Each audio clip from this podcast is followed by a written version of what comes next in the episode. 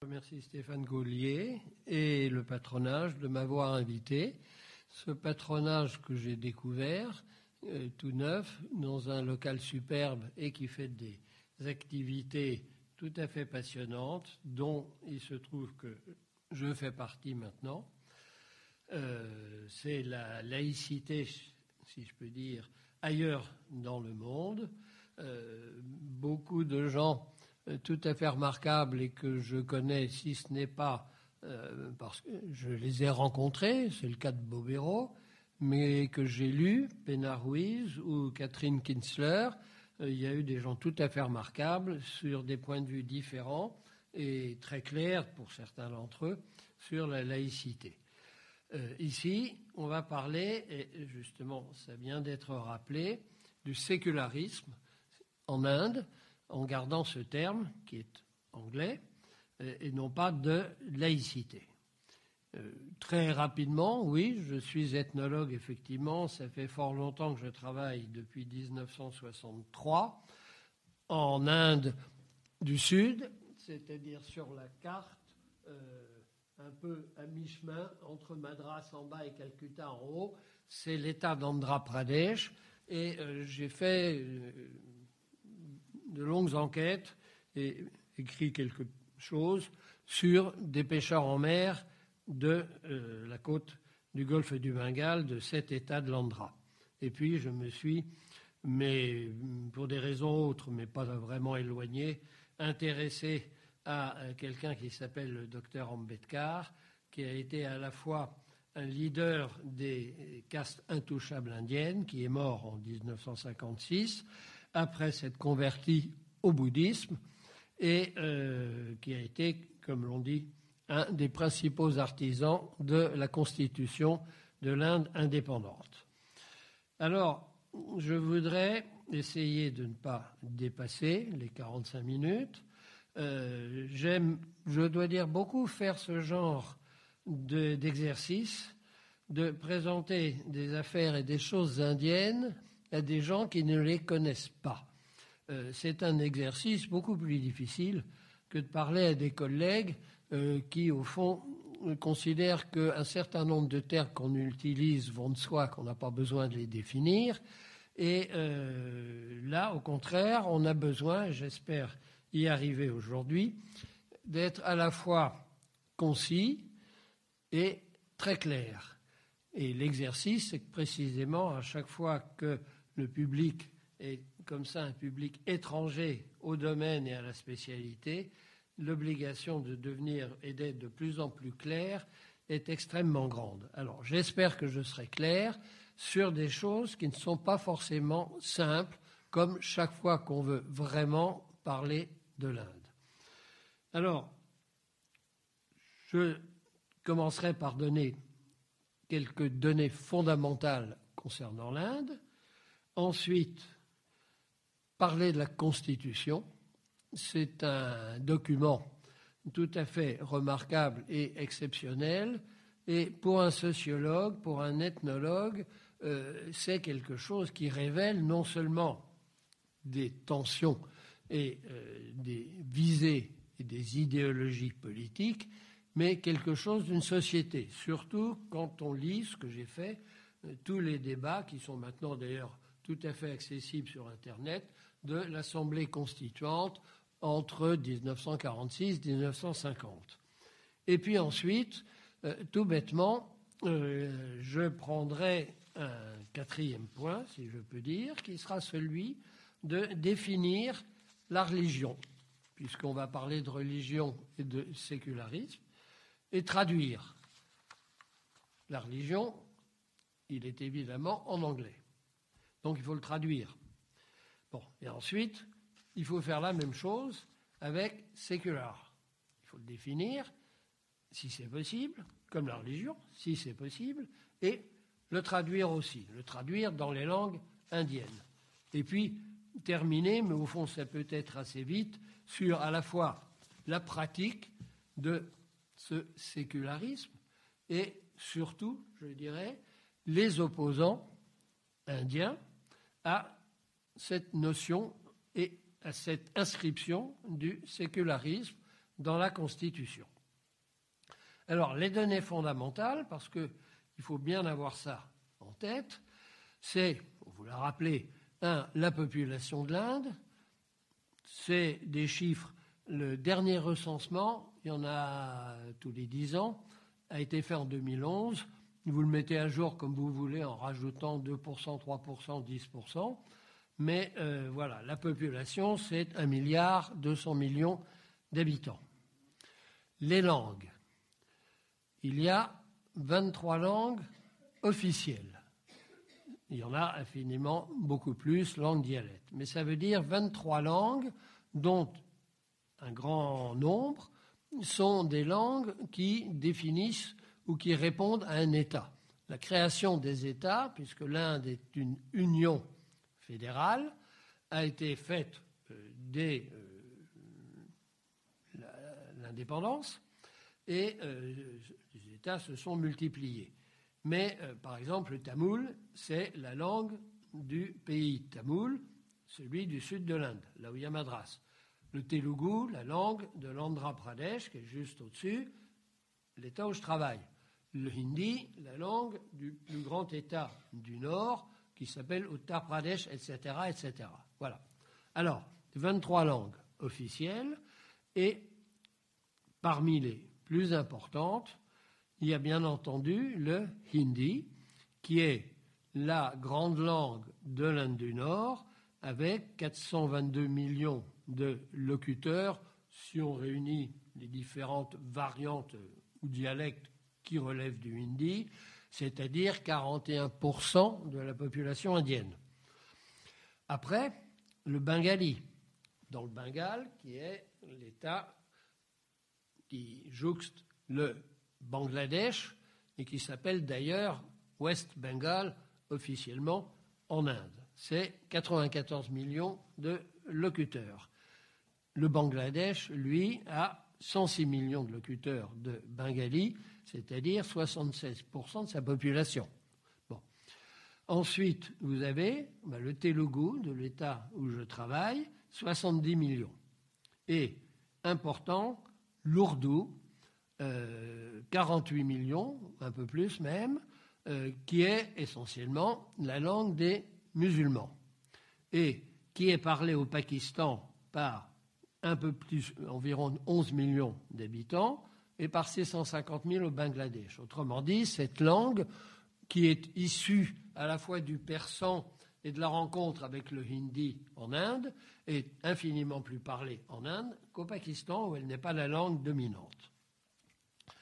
La Constitution a décrété une langue officielle, c'est-à-dire celle dans laquelle toutes les procédures tous les actes du Parlement, des différentes instances judiciaires, les hautes cours dans les États et la Cour suprême qui coiffent tout le système juridique, et toutes les communications entre le centre et les États, puisque c'est une fédération.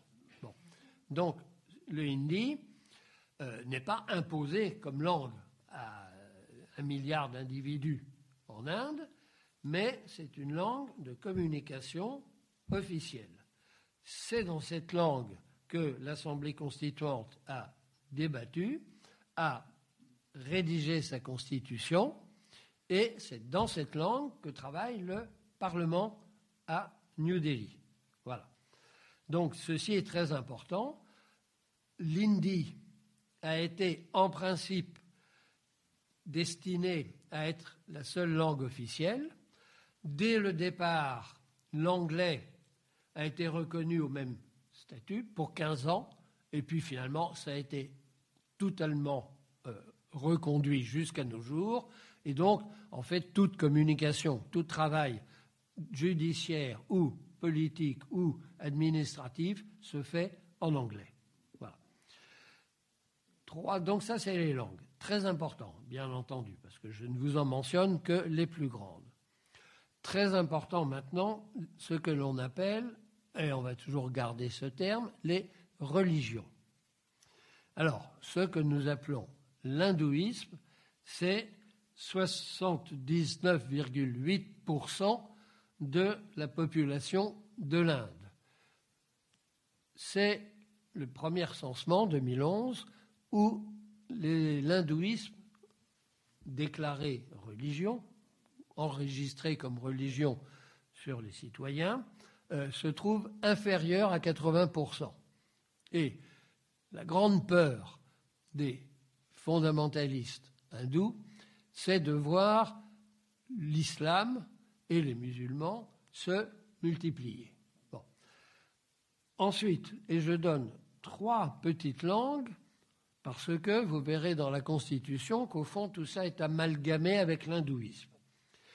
Le sikhisme, qui est essentiellement la religion dite des Sikhs, que vous connaissez, y compris sur Air India, le turban, bon, euh, c'est le Punjab, un État du nord, un peu nord-ouest de l'Inde. Bon. C'est 1,7% de la population. Là, on est sur des chiffres minuscules. Le jainisme, comme le sikhisme, ce sont des, le terme n'est pas très approprié, des hérésies du bouddhisme de l'hindouisme qui se sont construites à travers les siècles, hein, il y a fort longtemps, comme le bouddhisme, à partir et contre, d'une certaine manière, l'hindouisme. Bon. Jainisme 0,4% et le bouddhisme 0,7%. Qu'est-ce que c'est en dehors de quelques populations au nord de l'Inde, dans l'Himalaya ou une chose par là? C'est essentiellement ce qu'on appelle des néo-bouddhistes, euh, autrement dit, des bouddhistes qui se sont convertis, anciens intouchables, qu'on appelle Dalits souvent en Inde, c'est plus délicat euh, d'utiliser le terme, qui se sont convertis à la suite de leur leader, le docteur Ambedkar. Voilà. là, on les trouve, et beaucoup Maharashtra et dans quelques régions de l'Inde. Voilà. Et puis, alors maintenant, euh, euh, religion minoritaire la plus grande, c'est évidemment l'islam, pour 14,2% de la population indienne. Et puis on trouve maintenant évidemment le christianisme, pour 2,3%. On mentionne aussi les zoroastriens, ce qu'on appelle les parsis, pour 0,0%.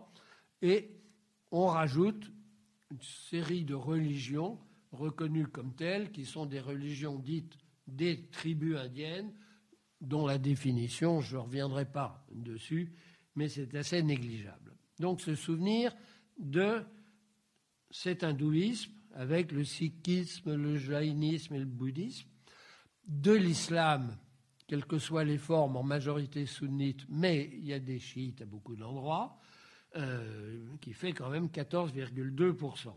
Et le christianisme, 2,3%. Quand on parle des minorités religieuses en Inde, on a essentiellement dans la tête les musulmans et les chrétiens. Alors, maintenant sur la Constitution, parce que, après tout, euh, c'est quand même un travail extrêmement remarquable qui a été fait très longtemps, de 46 à 50. Je vous signale que nous sommes aujourd'hui, ce qui est bon signe, disons. Non seulement notre président a été en Inde et assisté au défilé, nous sommes au lendemain du République Day euh, indien le 26 janvier, nous sommes le 27. Bon, nous sommes en contexte. Quant à la Constitution, élaborée et promulguée finalement le 26 novembre 1949 et la République démarre en janvier 50. Euh, voilà. Euh, il faut se souvenir quand même qu'elle a été rédigée par un nombre très petit de gens, dans le contexte 46 épouvantable des transferts de population suite au partage et à la partition entre le Pakistan, qui était à l'époque à la fois ce qui est maintenant Bangladesh et Pakistan à l'ouest, et l'Inde, et les massacres et les millions de morts que ces transferts de population ont fait l'Assemblée constituante, avec des gens tout à fait remarquables, de bord et de idéologies différentes, a travaillé de dans ce contexte. Alors, il n'y a pas, euh, on verra tout à l'heure, il y a justement, mais pas au départ, tout l'esprit de la Constitution et du travail de la constituante est séculaire.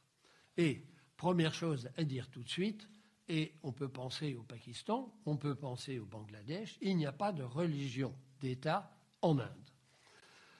Il y a un préambule. Ce préambule dit Nous, le peuple de l'Inde, euh, avons décidé de euh, constituer l'Inde dans une république souveraine, socialiste, séculaire et démocratique. Les deux termes, justement, j'y reviendrai, c'est très important, socialiste, séculaire, n'ont été rajoutés dans la Constitution et dans son préambule qu'en 1976, bon, par Indira Gandhi. Voilà. Et les grandes valeurs, pour prendre un mot un peu trop utilisé en ce moment, sont assurées la justice, la liberté, l'égalité et la fraternité. Et vous voyez quand même que quand se constitue un peuple et une nation indépendante ex-colonisée, l'idée toujours de la, Révolution française, liberté, égalité, fraternité, est rappelée constamment. Alors, quels sont les articles qui nous amènent vers cette assurance affectoire d'une société qui sera séculaire, outre qu'elle sera égalité, fraternité, liberté? Voilà. D'abord, il y a égalité devant la loi. Fort important, puisque tout le monde, quel que soit son endroit et sa qualité, a le droit à être protégé et de bénéficier de la loi. Beaucoup plus important, l'article suivant 15. Interdiction de faire des discriminations pour des raisons de religion, de race, de caste, de sexe ou de lieu de naissance. Pour marquer tout de suite, évidemment, que si c'est pas de discrimination pour des raisons de religion, de race, de sexe ou de lieu de naissance, on est dans presque n'importe quelle constitution occidentale. Mais le terme de caste y est rajouté. Alors, soyons très clairs, euh, contrairement à ce que j'entends souvent, même de gens qui ne sont pas du tout ignorants, jamais la Constitution, ni quiconque, n'a supprimé les castes en Inde c'est à peu près aussi stupide de dire qu'on n'a pas le droit d'être breton ou on n'a pas le droit d'être euh, catholique euh, ou je ne sais pas quoi.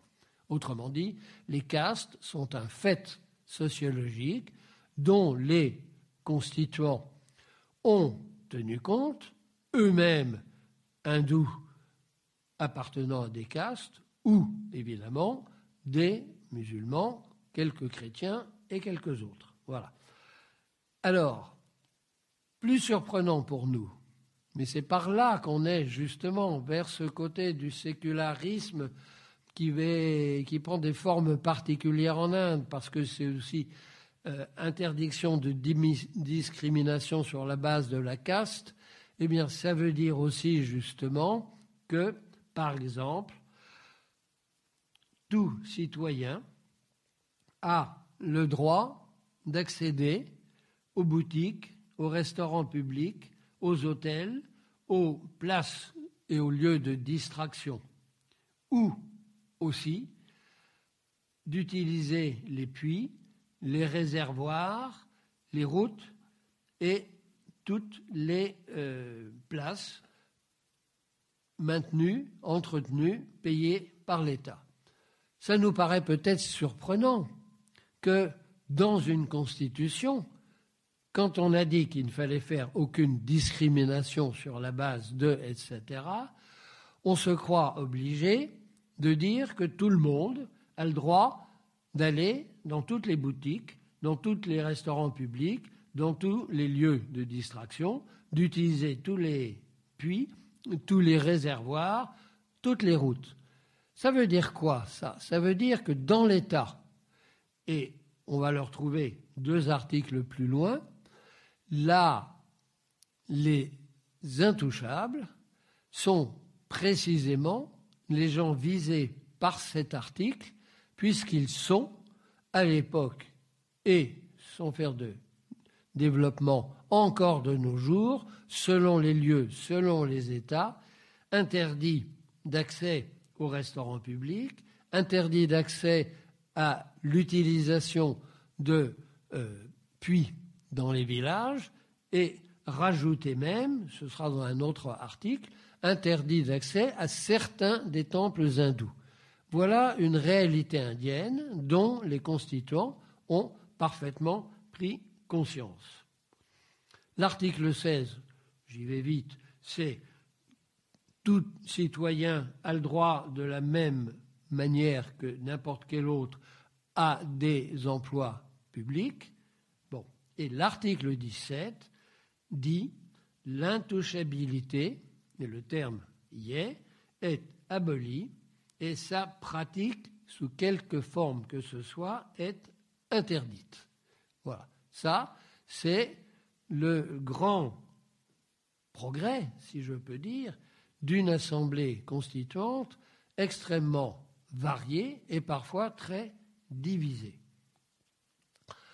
Maintenant, et tout ceci se tient, nous arrivons à la religion et la religion, c'est effectivement liberté de conscience, liberté de pratiquer et de propager sa religion. Autrement dit, d'une certaine manière, la liberté de prosélytisme. Et évidemment que euh, cette liberté-là fondamentale a été largement demandée par les députés chrétien. Voilà. Alors, ensuite, il y a théoriquement la liberté pour toutes les religions de organiser, diriger ses affaires. Il y a, très important, puisque voilà quelque chose qui ressemble au sécularisme qu'on a envie d'entendre ici, personne ne doit être, c'est l'article 27, obligés de payer impôts ou autre chose pour la promotion, le maintien, le développement d'une religion particulière. Euh, nous sommes là même fort loin de certains États européens encore, et après tout de l'Alsace, Lorraine. Bon. Et deuxième point, l'article suivant, aucune instruction religieuse ne doit être donnée dans aucune institution d'éducation entretenue, payée par l'État. Donc vous voyez qu'un certain nombre de choses sont immédiatement posées clairement dans une constitution qui n'a pas encore mis le terme de sécular dans son préambule. Et tout y est. Voilà.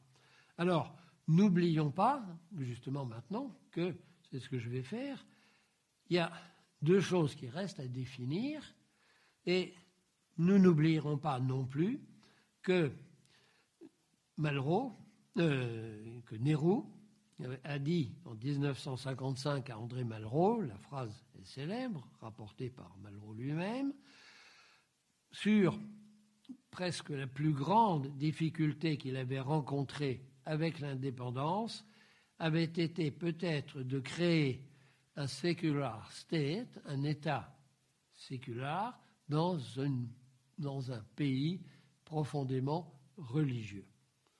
Alors, maintenant, on va faire l'exercice, après tout qui s'impose, c'est définir religion.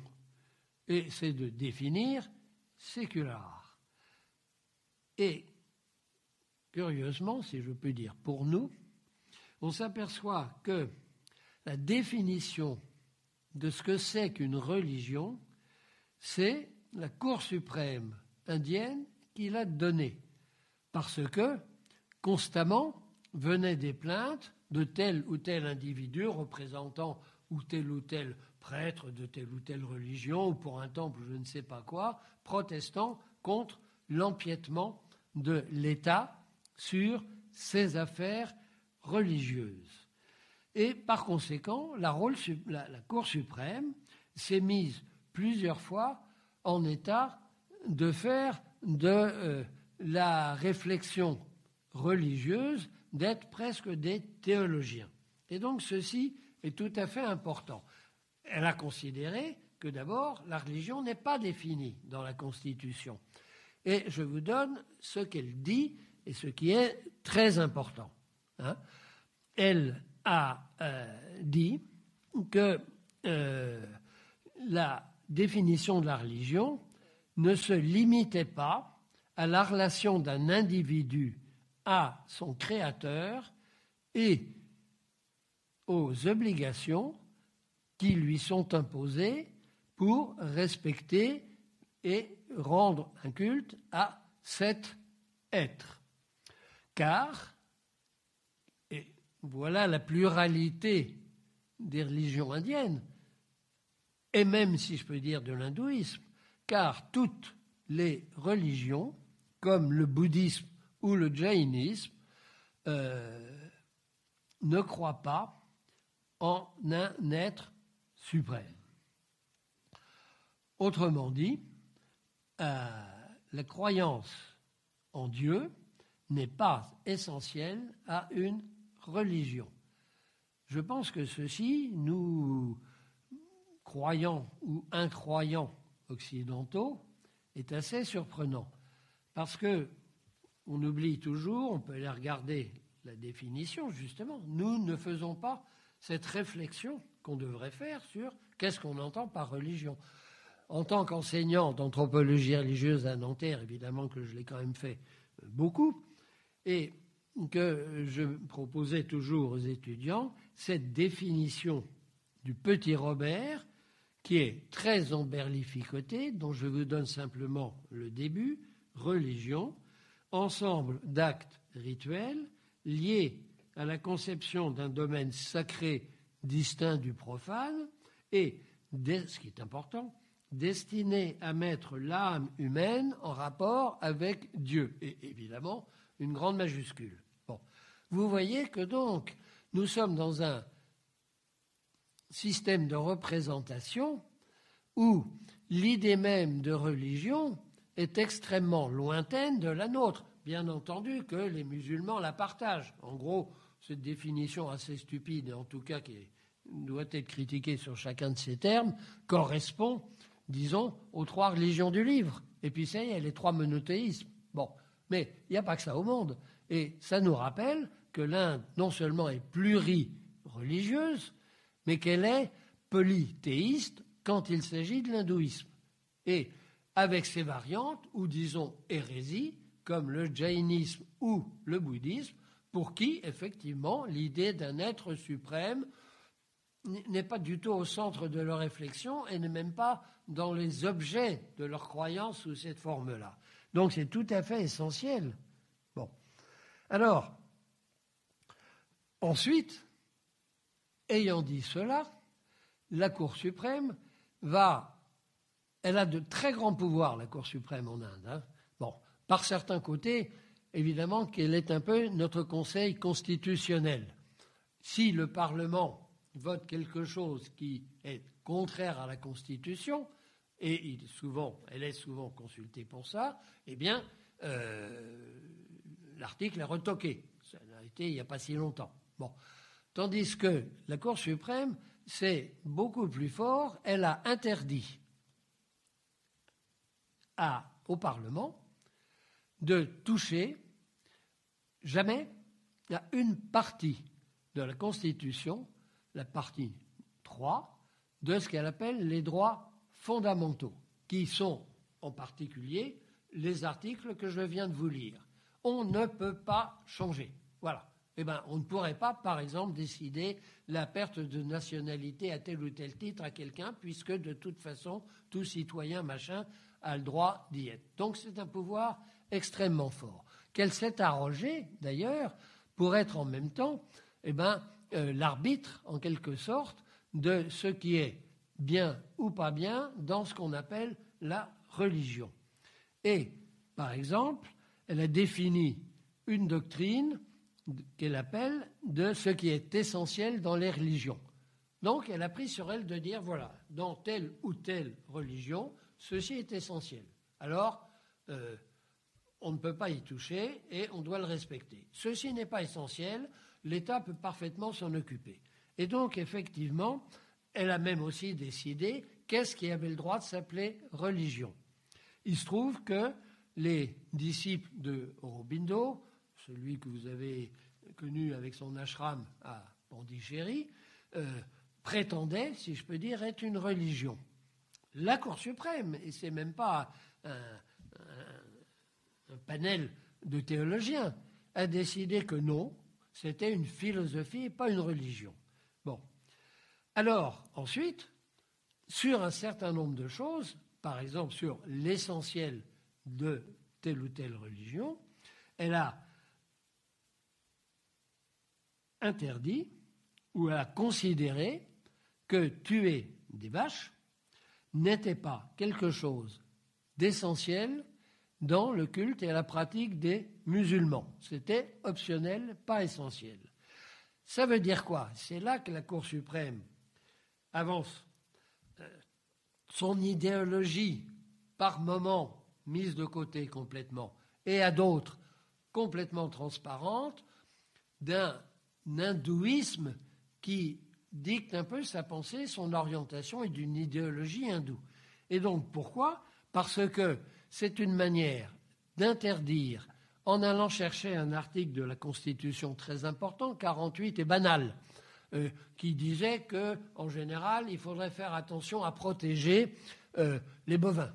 Voilà, les vaches, évidemment, vous savez bien la vache dans l'hindouisme. Hein. bon, il n'y a pas d'interdiction dans la Constitution de tuer des vaches ou des cochons ou n'importe quoi. Bon.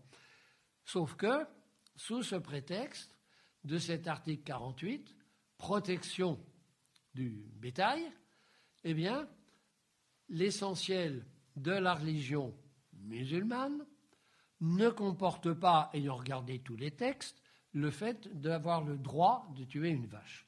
Bon, donc, on ne peut pas, euh, musulman, si on veut l'interdire quelque part, euh, avoir le droit de tuer des vaches. Bon, ensuite, effectivement, euh, on les voit soutenir, contrairement alors à ce qui était si clairement affirmé de sécularisme, de partage entre l'État et les religions, d'abord une certaine emprise de l'État qui peut, et on le verra rapidement, intervenir sur la gestion de tel ou tel euh, temple, euh, religion, prêtrise ou je ne sais pas quoi. En fait, plusieurs fois, justement, on voit la Cour suprême prendre des jugements, rendre des jugements qui soutiennent l'idéologie réactionnaire hindoue.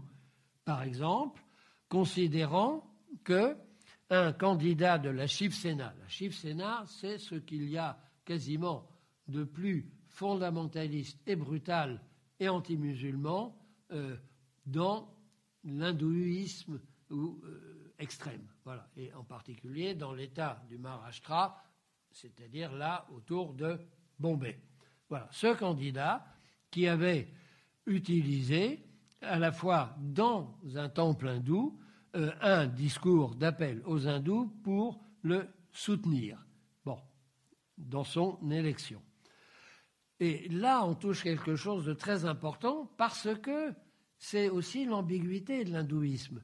C'est-à-dire que ce qui s'appelle, pour les extrémistes, on le traduit par hindouité, hindutva, c'est-à-dire tout ce qui est une façon d'être, une façon de vivre, euh, autrement dit, l'hindouisme en général et les textes des brahmanes en sanskrit que je vais dire sacrées qui le soutiennent, c'est beaucoup plus une façon de vivre ou un état d'esprit qu'une religion. Et que par conséquent, faire appel à ces dévots hindous pour le soutenir, c'est faire appel à la culture hindoue. Ce n'est pas du tout faire appel à leur religion hindoue. Donc vous voyez entre quoi on se promène. C'est pour ça que définir la religion, ça me paraît le premier point à faire ici, et que c'est la Cour suprême qui l'a définie. C'est-à-dire, mais qu'en même temps, elle a réussi, dans beaucoup de ses jugements et nombreux, de soutenir une idéologie nationaliste hindoue en prétextant que justement, dans beaucoup de cas, eh bien, euh, il s'agit d'une culture traditionnelle, euh, la culture hindoue, et qu'on n'est pas dans le strict domaine de ce qu'on appelle religion. Et on ne peut pas quand même jouer de cette manière-là, disons, euh, en France, en Europe, en soutenant à fond, si je peux dire, ou par une instance judiciaire ou politique euh, supérieure, que, après tout, euh, être catholique, c'est une façon de vivre, une culture, mais ça n'est pas une religion, dans le sens que nous avons. C'est aussi une religion avec des institutions, et que par conséquent, euh, dissocier l'un de l'autre, c'est extrêmement difficile. Bon, je passe maintenant à définir le séculier, sécular. Bon, ces termes, sécular et socialiste, n'ont été introduits dans le préambule qu'en 76. Par un amendement, le 42e, la, constitution indienne, qui est la plus longue du monde, en est, je l'ai vérifié, je pense que je suis à jour euh, en ce moment, au 101e amendement. Quelques petits, mais quelques importants. Voilà. Et cette Indira Gandhi, alors, je rappelle aussi, pendant le court temps où elle a imposé en Inde le seul pouvoir autoritaire qu'on n'y ait jamais connu, et qui s'appelle l'état d'urgence, l'emergency, de juin 75 à mars 77, comparé aussi avec Pakistan ou Bangladesh. Bon. Mais ce que l'on sait, c'est que justement, très vite, le parti du Congrès, qui était celui de Nehru, de Gandhi, qui a commencé avec Tilak avant, je vous rappelle que le Parti du Congrès, fondé en 1885, a été à l'initiative des Britanniques qui voulaient avoir quelques bons notables, si je peux dire, un peu d'abord parlant l'anglais, euh, pour avoir une sorte de répondant. Moyennant quoi, ces intellectuels, ces avocats, ces notables, hindous pour la plupart, mais avec des musulmans aussi, sont assez rapidement euh, venus sur la position d'une réclamation non seulement d'une autonomie, d'une indépendance de l'Inde. En 1931, justement, la session annuelle, il y en a euh, tout le temps une par an qui changeait de président, de ce parti du Congrès, euh, énumère une série de droits fondamentaux que l'on retrouvera d'ailleurs 30 euh, ans euh, ou 20 ans plus tard dans la Constitution, dont le point 9 est très clair, l'État doit observer une neutralité en ce qui concerne toutes les religions. Donc voilà, le sécularisme est posé. Ensuite, on a l'impression d'avoir une euh, unanimité, un consensus à peu près partout. Pour prendre la position de Gandhi, justement, dès 1933, il est clair. Il y aura un État séculaire. Alors je vais dire séculier en français, mais c'est séculaire évidemment qu'elle je pense. En 1946, il dit, un missionnaire chrétien, si j'étais un dictateur, religion et État seraient séparés. Je vis, je jure par ma religion, je mourrai pour elle. Gandhi, il y a beaucoup de gens pour, pourquoi il, était prêt à mourir. Mais c'est mon affaire personnelle. L'État a rien à voir avec elle. C'est l'affaire personnelle de chacun.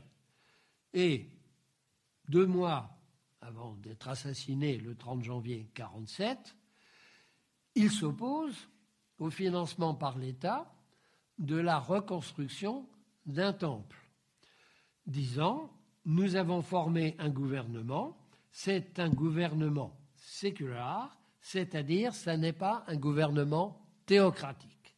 Voilà. Il n'appartient à aucune religion particulière, sous-entendu d'abord, il n'appartient pas à l'hindouisme, et par conséquent, il ne peut pas dépenser de l'argent sur la base des communities, qui est le terme assez euh, courant pour désigner tel, quel groupe religieux. Hein, voilà. Bon.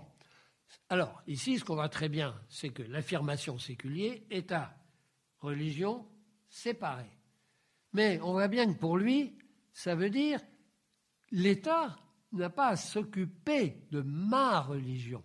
Et je le pousse au maximum, il n'a même pas à payer quoi que ce soit pour ma religion.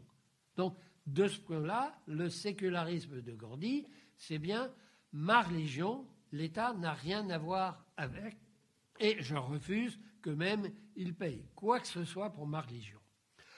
La position de Nehru sur cette question paraît proche de celle de Gandhi. Bon, par son éducation, sa formation, il était socialiste.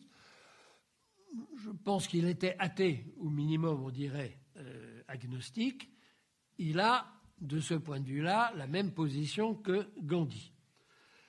Sauf que, je dirais, pour lui, de son point de vue, de son éducation, de sa formation, de socialiste, de athée, il faut tenir les églises en dehors complètement du pouvoir et des décisions de l'État.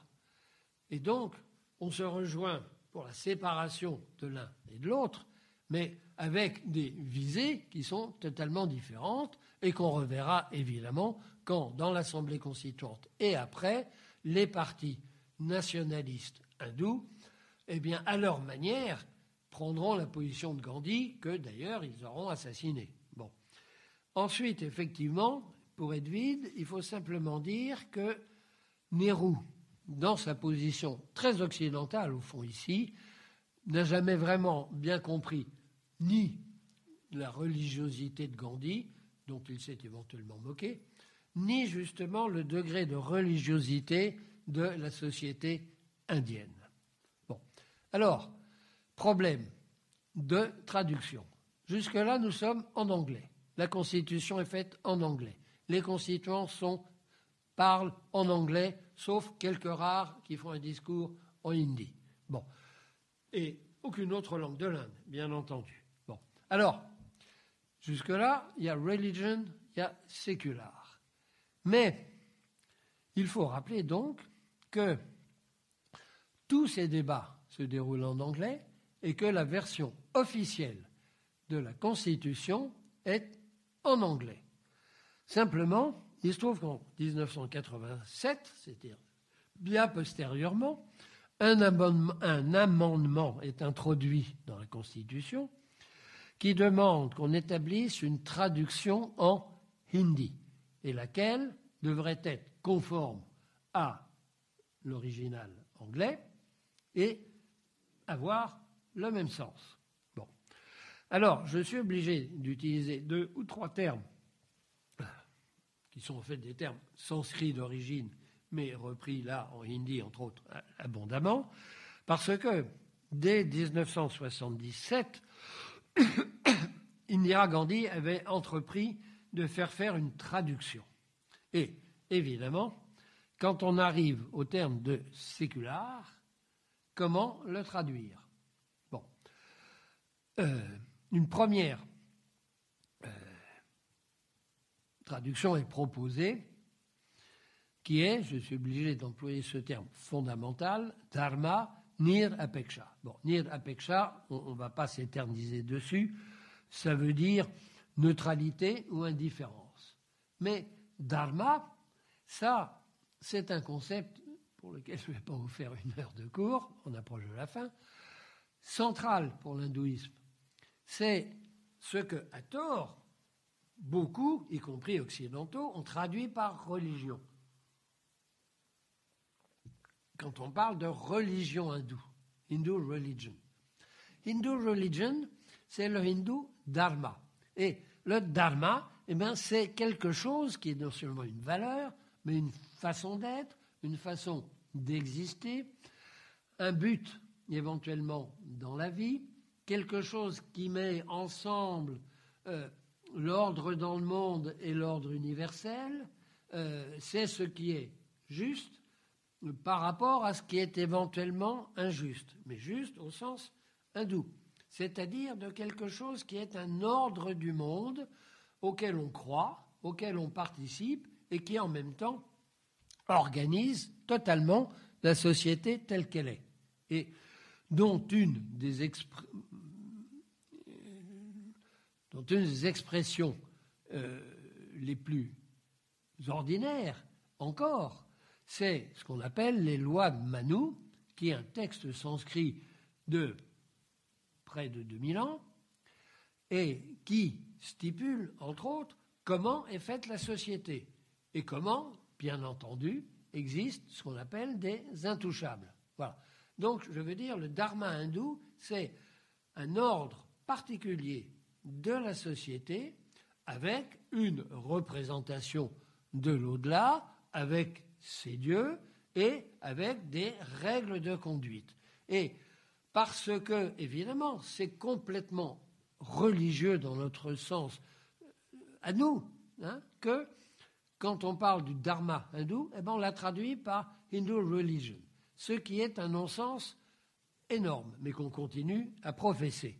Et donc, effectivement, la première traduction, indifférence, neutralité envers le dharma, c'est quelque chose qui est absolument insupportable, d'autant plus que, justement, euh, le gouvernement, et c'est là qu'il y a un biais encore hindou dans toutes ces lectures, le gouvernement est là pour maintenir le plus haut dharma. Autrement dit, il est là pour maintenir l'ordre social conformément à une sorte d'ordre universel dont on ne peut pas déroger.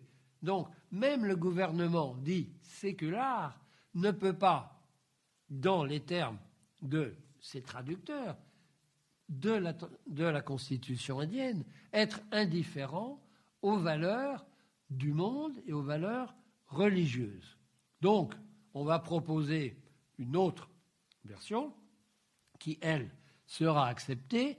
Ce sera Panta Nirapeksha. Nirapeksha, c'est encore la même chose, hein, c'est-à-dire neutralité ou indifférence, mais Panta ou Sampradaya. Et c'est quoi Sampradaya? Ça, c'est quelque chose qui veut dire simplement euh, une secte, une école, une tradition orale, une société religieuse, mais au sens petit et étroit du terme. Hein. Ça n'est pas justement du tout au sens que nous donnons fort et général de religion. Autrement dit, sécular qui devrait séparer complètement la religion de l'État et être quelque chose qui s'occupe de ce monde, on ne peut pas le traduire en hindi parce que ça voudrait dire tout simplement euh, indifférence ou, euh, on le verra bien, athéisme. Voilà. Alors, euh, ça n'est pas mieux, d'ailleurs, hein, si on cherche le terme ourdou pour les musulmans. Un de mes collègues, Denis Matringe, qui travaille sur l'ourdou, la société et la poésie musulmane, m'a dit qu'il y avait deux termes. L'un dont l'adjectif là, dini, signifie sans religion, irreligieux, et l'autre mot qui simplement quelque chose de la vie dans ce monde qui fait qu'on ne s'intéresse pas à l'au-delà ni au regard de Dieu qui juge. Autrement dit, et alors un texte tout à fait clair euh, euh, fait en 2007 par des autorités musulmanes en Inde, adopter le sécularisme pour le gouvernement, c'est une apostasie de l'islam. Donc, vous voyez que, effectivement, euh, la traduction même écrite dans un texte dans deux des langues importantes, celle des musulmans et la langue dominante des hindous, le hindi, qui s'appuie sur des termes dharma et sampradaya, c'est des termes sanscrits, c'est tout. Hein. Et n'importe quelle langue indienne les utilise et les connaît. Donc effectivement, à la fois,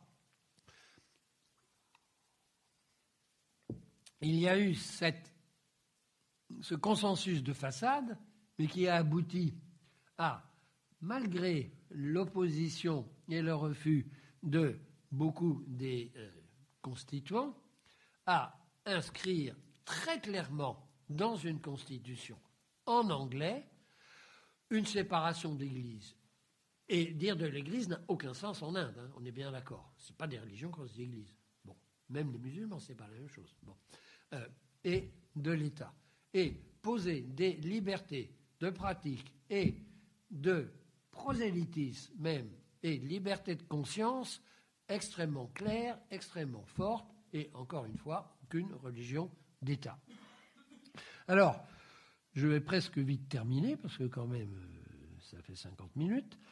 Je vous donne un exemple de ce qu'étaient les plus déterminés à un sécularisme radical, mais qui était minoritaire évidemment, dans la constituante. C'est une proposition d'amendement euh, faite en décembre 48 d'un député musulman, Tajamoul Hussein. Personne, alors, ça a un certain écho chez nous, et cette rigidité en quelque sorte d'une laïcité. Bon, personne ne doit avoir aucun signe visible, ni marque, ni nom, ni nom personnel, ni un habit quelconque qui révélerait ou indiquerait sa religion. Alors, il a bien raison, parce qu'il est en Inde. Hein. Euh, parce que, on sait très bien, vous appelez Perchad, eh bien, on sait que vous appartenez à la classe des Kayastes. Vous appelez Reddi, vous appartenez à la classe des Reddi, etc. Vous vous appelez euh, Sayed, eh bien, on sait que vous êtes un musulman.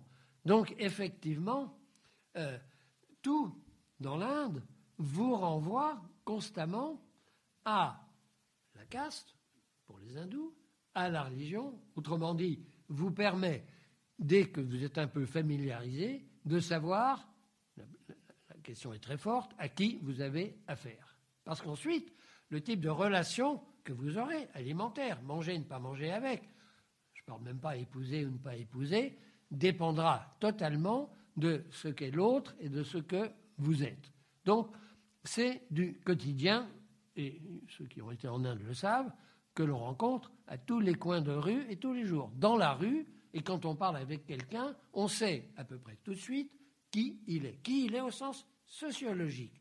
Chose que nous, nous nions fortement parce que nous passons notre temps à dire nous sommes un homme avant d'être un Français, un chrétien, un, bengali, un, ferronnier, euh, un Alsacien ou je ne sais pas quoi. Voilà. Non, ici, on est d'abord quelque chose, quelqu'un qui est inscrit clairement dans la société quelque part. Bon, par sa langue, et tout ce, que le préambule dit, ou tous les articles disent des droits fondamentaux, on ne peut pas faire de discrimination, parce qu'on sait très bien, peut-être plus en Inde qu'ailleurs, que tout le monde diffère d'une manière ou d'une autre, ou par le sexe, évidemment, ou par la langue, ou par l'endroit où il est né, que ce soit euh, au nord, au sud, à l'est ou à l'ouest, ou même à la limite si c'est un Indien non-résident aux États-Unis. Hein, c'est une catégorie importante. Bon, par sa caste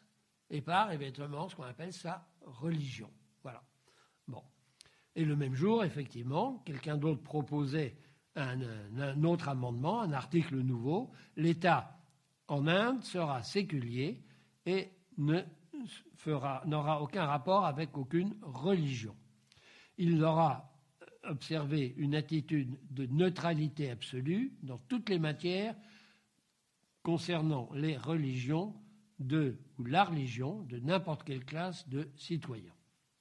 Bon, alors je termine maintenant la pratique, et ça, ça va me prendre cinq minutes, euh, parce que euh, on est loin, comme on dit, de la coupe aux lèvres, mais je pense que chez nous aussi, pas de la même manière. Bon, n'importe quel homme politique indien commence sa campagne électorale euh, dans une ville et après une visite d'un grand temple important. Bon, n'importe l'État lui-même soutient financièrement les musulmans qui veulent aller faire le pèlerinage du Hajj. Bon, ça, c'est vraiment les petites euh, affaires euh, qui fait que euh, le passage, par ailleurs, du politique à des responsabilités religieuses, bon, est constant. Ensuite, effectivement, donc, toujours, l'État, ici ou là, aide quelque chose, intervient, on le voit intervenir, par exemple, pour, euh, euh, sur une élection de prêtre dans un temple qui ne lui plaît pas, etc., etc. autrement dit, en 1974, la, Cour suprême a reconnu en quelque sorte qu'au fond, ce sécularisme en Inde, plutôt qu'un aider à vivre, était devenu un aider à vivre plus qu'un laisser vivre. Au lieu d'une indifférence et d'une distance du strict mur construit entre Église et État, ce qui est le cas du premier amendement des États-Unis, eh bien, on s'en mêle, quelquefois pour le pire, contre des décisions et pour intervenir dans un management, ou pour aider, pèlerinage au euh, se faire appuyer par des brahmanes et un temple quelconque. Voilà. Alors, des deux côtés, maintenant, il y a une opposition, et je termine là-dessus. Il ne faut pas la négliger. Les intellectuels, comme un grand sociologue, Madan, et un grand essayiste aussi, Ashish Nandi, là, le refus de plus en plus clair maintenant du sécularisme, c'est, un, c'est de l'occidental pur, parce que c'est le résultat d'une lutte de l'État contre la religion catholique. Nous n'avons pas de lutte à faire. Ça fleure l'athéisme, et donc, effectivement, le marxisme-stalinisme. C'est le produit des Lumières, euh, auxquelles nous tenons encore, euh, sur l'individualisme, la liberté du citoyen et un certain nombre de choses. C'est contraire aux valeurs traditionnelles de l'Inde, c'est-à-dire de l'hindouisme, évidemment, qui admet la pluralité religieuse et qui connaît la tolérance depuis toujours. Bon. Alors, en outre, la liberté de prosélytisme, c'est-à-dire de conversion, est vue comme extrêmement dangereuse pour l'hindouisme, puisque c'est de, des hindous, et en général largement les intouchables, qui, à la suite d'Ambedkar, mais même encore maintenant, désertent l'hindouisme pour se faire chrétiens ou musulmans. Et en face, et on peut terminer avec eux, les fondamentalistes hindous, au pouvoir depuis le 26 mai 2014, avec Narendra euh, Modi, qui fut chief minister de Gujarat, le petit État juste euh, là euh, à l'ouest, au-dessus du, Maharashtra et de Bombay, limite du Pakistan, et qui a, je l'ai rappelé, sur les mains quand même le sang d'un pogrom anti-musulman en février 2002. Bon. Et l'année dernière, il y a un an, à l'occasion du République Day, le ministère de l'Information et de la Communication a, a-t-il dit après une erreur, euh, distribué un petit leaflet comme ça, euh, facsimilé de la Constitution avant 76 et le 42e amendement, c'est-à-dire sans les termes séculaires et socialistes. Et immédiatement, la Chief Sénat dont j'ai parlé, ce mouvement anti-musulman brutal et très fondamentaliste hindou, a immédiatement réclamé que l'on supprime ces deux mots du préambule. Argument, l'Inde a été divisée sur la base des religions, le Pakistan est devenu musulman, et ce qu'il reste maintenant, c'est un hindou rashtra, c'est-à-dire un empire hindou. Et alors, bien entendu, on se réfère de cet empereur Ashoka au IIIe siècle avant notre ère. qui, à la suite d'une conquête extrêmement meurtrière et violente, s'est converti à la non-violence, ce qui s'appelle ahimsa, et qui est ce dont Gandhi était le protagoniste, et a encouragé le bouddhisme.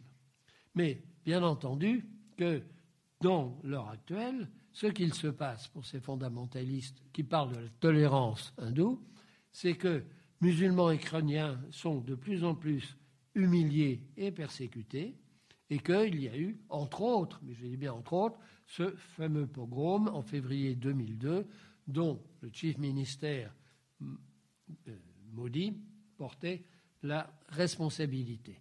Et s'il refuse les conversions de Dalit, Bascaste et autres vers le christianisme, ils ont mis depuis plusieurs années un système de reconversion qui s'appelle Garwapsi, retour à la maison, pour ces gens qui, à un moment ou à un autre, avaient quitté l'hindouisme pour essayer de les faire revenir.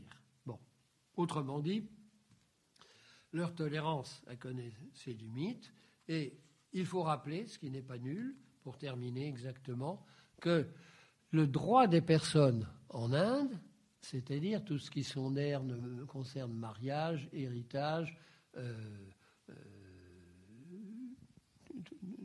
toute la vie personnelle, euh, est un droit confessionnel. Autrement dit, les musulmans ont la charia, auquel les Anglais s'étaient bien gardés de toucher, mais ça n'a pas la forme de l'Arabie saoudite. Bon, quand même, rassurez-vous. Et les hindous ont un Hindu Code Bill, euh, c'est-à-dire en fait un certain nombre de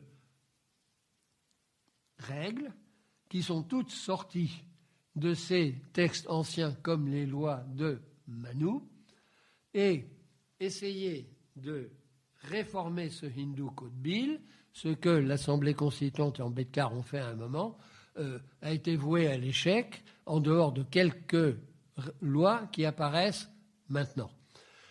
Et l'idée d'un code civil unique pour tous les hindous, qui est inscrit dans la Constitution, article 44, n'a jamais eu, et ne verra sans doute jamais le jour. Au début, les musulmans y étaient très opposés, parce que leurs droits personnels, ils y tenaient. Il y avait une certaine opposition des hindous, et maintenant ça s'est renversé. Ce sont les fondamentalistes qui demandent un code civil pour embêter les musulmans, de façon à ce qu'ils ne soient plus ni protégés, ni favorisés, disent-ils, par les lois. Contre euh, cette vision des choses, ces droits personnels, eh bien, la Cour suprême joue parfois de la Constitution ou du Code pénal qui, lui, s'occupe et concerne tout le monde. Donc, voilà où on en est. Une société séculaire qui euh, met de plus en plus en doute la propriété de ce terme et de cette politique pour l'État indien, avec effectivement une condition des musulmans et des chrétiens très mauvaise par moment, et toujours finalement un droit personnel, en tout cas pour les musulmans et les hindous, qui repose sur la religion avec les guillemets qu'on veut. Excusez-moi, j'ai été un petit peu long. Merci.